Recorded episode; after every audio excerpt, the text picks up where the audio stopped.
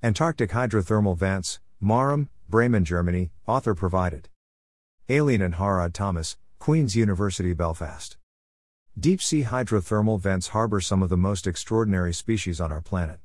Lying at 2 to 3 kilometers below the surface, these extreme, insular ecosystems are powered, not by the sunlight-driven photosynthesis that we're used to, but by energy from superheated mineral-rich seawater jetting from cracks in the seafloor.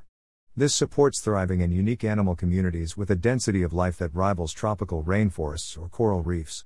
From giant red tube worms to iron-armored snails, these species were once considered to be untouchable by human activity, but that may not be the case for very long. There is growing industrial interest in the deep sea. Most importantly, this includes mining for metals like copper, lead and zinc, which form the towering hydrothermal vent structures. The International Seabed Authority, the UN body responsible for managing the seafloor beyond national jurisdictions, has already granted 31 exploratory deep-sea mining contracts, 7 of them at hydrothermal vents. It is still unclear exactly how these huge mining machines will impact the deep seafloor. But there's no reason to expect it will be any more eco-friendly than mining on land. At the very least, mining will destroy habitats and release toxic sediment plumes, so scientists agree it's not good news for deep-sea creatures. Deep-sea vent mollusks come in many different shapes and sizes. Chong Chen, author provided. With these growing concerns, my colleagues and I saw a need for a simple but effective approach to help identify conservation priorities and clearly communicate the mining threat. The obvious choice was to collaborate with the world's foremost conservation authority, the International Union for Conservation of Nature, IUCN, which publishes the Red List of Threatened Species. The UCN Red List uses a series of universally renowned categories like endangered or critically endangered to raise awareness of threats and inform everyone of the extinction risk facing species.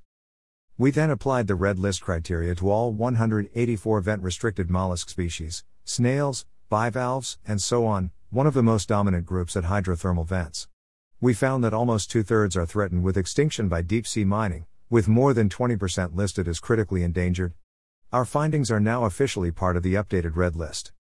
One species, the dragon snail Dracogyra subfusca, is only known from a single hydrothermal vent site around the size of 2 football fields in the Indian Ocean.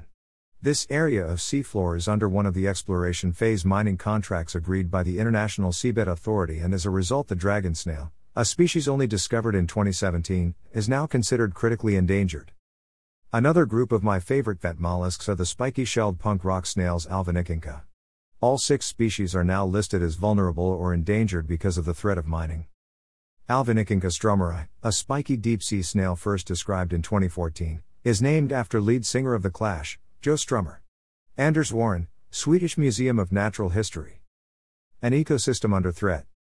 These mollusks are likely representative of an entire ecosystem under threat. Unsurprisingly, since mining is the single biggest reason these animals are listed as threatened, any other groups of vent species assessed under the same Red List criteria would face the same levels of extinction risk. Hydrothermal vents aren't even the only target of the deep-sea mining industry. Further afield, there are contracts to mine the potato-sized lumps of metal found scattered on the seafloor and the cobalt-rich crusts of underwater mountains.